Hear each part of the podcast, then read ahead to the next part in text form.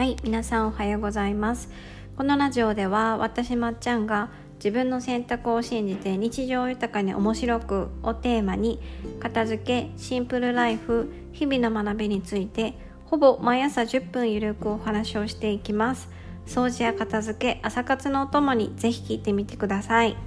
今日はポッドキャストの最後に7月の片付けのワークショップのお話もしますので是非興味がある方は最後まで聞いてみてくださいえっとですね今日の小話は先日あの電車でねキャリーケースが溝にはまってでも手がふさ、ま、塞がってるから困ってるジーヤがいたので、まあ、特に深いことも考えずにあのキャリーケースをねあの溝から取るのを手伝ったんですよ。で手伝ってあのちょっと挨拶して自分の席に戻ったらそのジーヤが手に持っている花束から一輪のバラを取り出ししかもバラのトゲを一つ一つ全部その場で取って 床に落としながらそのバラを私に差し出してなんか「 Thank you」みたいなことを言ってくださって去ってったんですけどいまだかつて人生で一輪のバラをあの男性の方からいただいたことがなくて あまりのことにあの呆然としながらその一輪のバラを片手に持って、えー、電車で一人座っておりましたっていう。はい。というわけで今私の部屋には一輪のバラが飾っております。とても美しいですねバラは。はい。まさかもらおうと思ってなかったので ちょっとびっくりしたんですけどなんかこういうちっちゃな幸せがあると一日ハッピーになりますよね。なのでそのバラをいただいた日は私はすごく幸せでした。ただちょっとバラをあの素手で持って歩くの 恥ずかしかったんで結構見られましたけどはい。お花っていいですね。お花をあげる方もお花をもらう方も幸せになるので是非皆さんお花を大切な人にねあげてみてください。というわけで今日のテーマに移っていきます。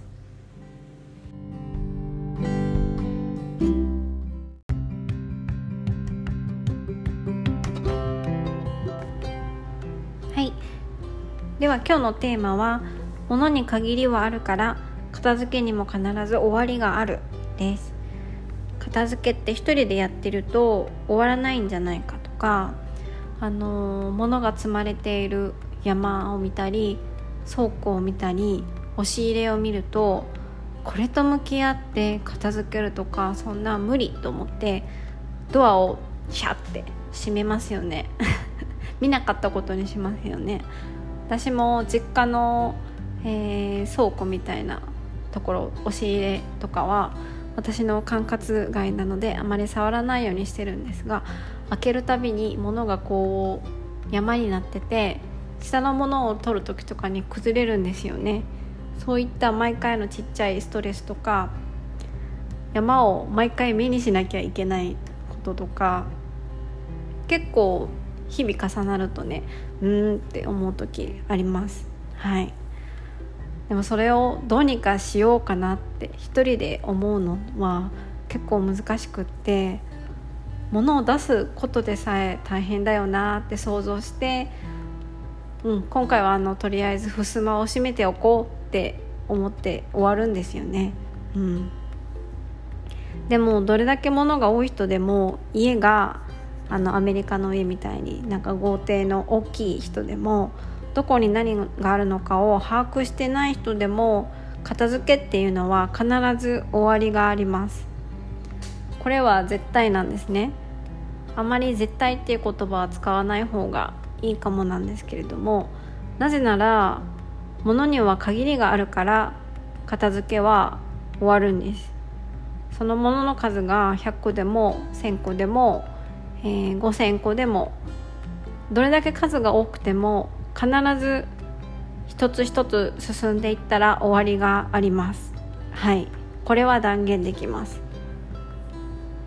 自分がどれだけのものを所有しているかわからないところから把握するまでっていうのは結構時間がかかるしそのものをあのと向き合うのって結構勇気がいるんですよね。さっきの押し入れをこう見てみないふりをしちゃうとかドアをとりあえず閉めておいて視界に入らないようにするとかそうしたらとりあえず逃げることはできるからその場はしのげるんですけどやっぱりそのものに向き合ったりするのっていろいろ想像しちゃうから労力とか時間とか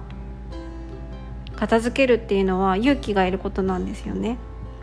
例えば私が今からあなたが持っている服を全て目の前に出してください。話した時に「分かりました」って言って服をあの楽しそうに出す人より「え全部ですか?」みたいな感じであのお客様の顔がねピキッて固まる時の方が多いんです。うん、それは当たり前です。服を全て出してくださいとか本を本棚から全て出してくださいって言われた言われた時に楽しいって言って出す人よりもえめんどくさ。どんだけ量があると思っとんねん。そんな意味あるの？てかどこにあるのかも分かんないし。やりたくないなって思う人の方がほとんどだと思います。そう。怖いんですよ。自分がどれだけのものを持ってるのか把握したりとかそれを目の当たりにするのって怖いし面倒くさいしあの恐怖なんですよね。そう。でもそれその行為をした後に必ず片付けが終わる世界が待っていてしかも素敵なものとか好きなものに囲まれる今と違う必ず変化が見られる世界が日常が待っているっていうのなら勇気を踏み出して一歩でも踏み出してん？勇気を勇気を振り絞って一歩でも足を踏み出してみようって思いませんかね？うん。私は片付けをしているお客さんに私のサービスを受けてくださった理由をあの伺ったことがあるんですけどその時にあのまさかの 面白いからって言われたことがあるんですよ。うん、ちょっと私もそれは予想外で面白いから私のレッスンをサービスをね受けてくださったんだこの人はと思って。そう。その片付けをね一緒にしてる時間物と向き合う時間の時にその方は片付けが好きじゃないから物と向き合うのも結構苦痛だと思ってたけれども私とやったらその時間がすごく楽しい面白いって思ってくださったみたいでそう。これは私みんなに伝えなきゃと思ったんですけど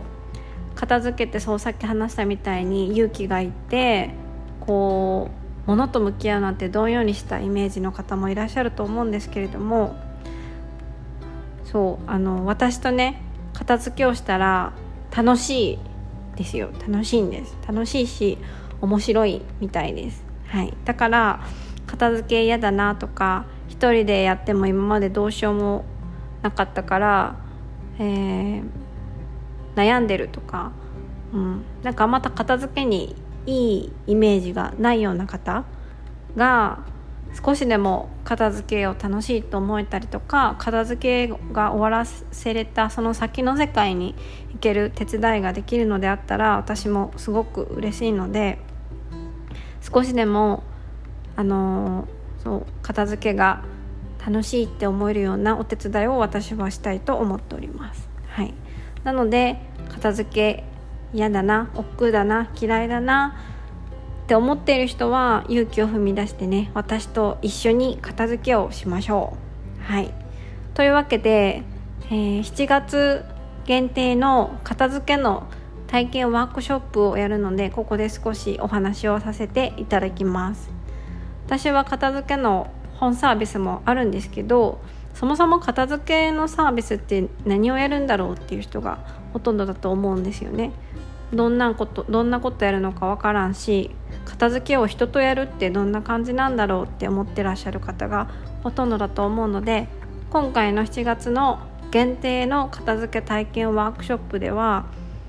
実際の片付けのね体験を少ししていただこうかなって思います。物が多くて手放したいものがあるのになかなか手放せられないとか今の暮らしを変えるきっかけが欲しいとかなんか好きでもないものに囲まれて物に溢れてるとかそういった方にぜひ受けてほしいと思います。実際にねあの手放せばいいって分かってるんだけど手放せれない。なんか物が多い気がするから物を減らしたいんだけどなかなか動けない決断できないっていう方と一緒にそういったものと一緒に向き合ってその理由をね手放せれない理由を一緒に深掘りしてあの手放すのかそれとも堂々と私が心から使いたいものって感じれて取っておくのかその答えをね一緒に出していきます今回のワークショップでは。はいで日にちとか、えー、詳細は今日の、えー、夜今日の夜に公式 LINE からまた送りますので是非このワークショップ受けたいっていう方は LINE 公式登録してお待ちください。片付けに悩んでてなかなか一歩踏み出せないっていう人は私は是非受けてほしいと思ってますのでえ LINE 公式登録してお待ちください。はい。ではでは、えー、今日はここまでで終わります。聞いてくださってありがとうございました。また次回のララジオでお会いしましょう。皆様良い一日をお過ごしください。